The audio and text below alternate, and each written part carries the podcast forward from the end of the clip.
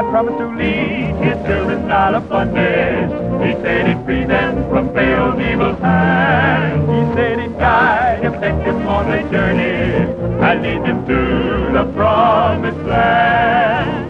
A children were slaves in Egypt land, so God took Moses by the hand, said Moses, tell Pharaoh to set him free.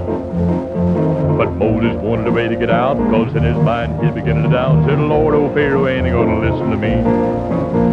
Now the Lord said, son, throw down that rod. Old Moses did, and he cried to God, first turned to a snake, and wicked and evil as sin.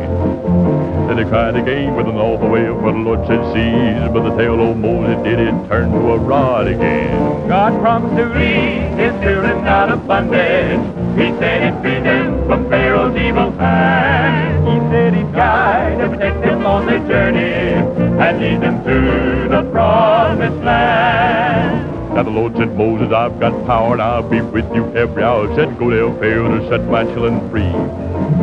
Well, Moses did, the Lord helped out. He sent the plague to the land about. Low Pharaoh told him go and let him be. So they started out with a cloud by day and a fire by night. But lead the way, the low Pharaoh suddenly decided to change his mind. So he gathered together his soldier band, got all the chariots throughout the land, and I'll let them Israelites go some other time. God promised to lead his children out of bondage. He said he'd free them from Pharaoh's evil hand.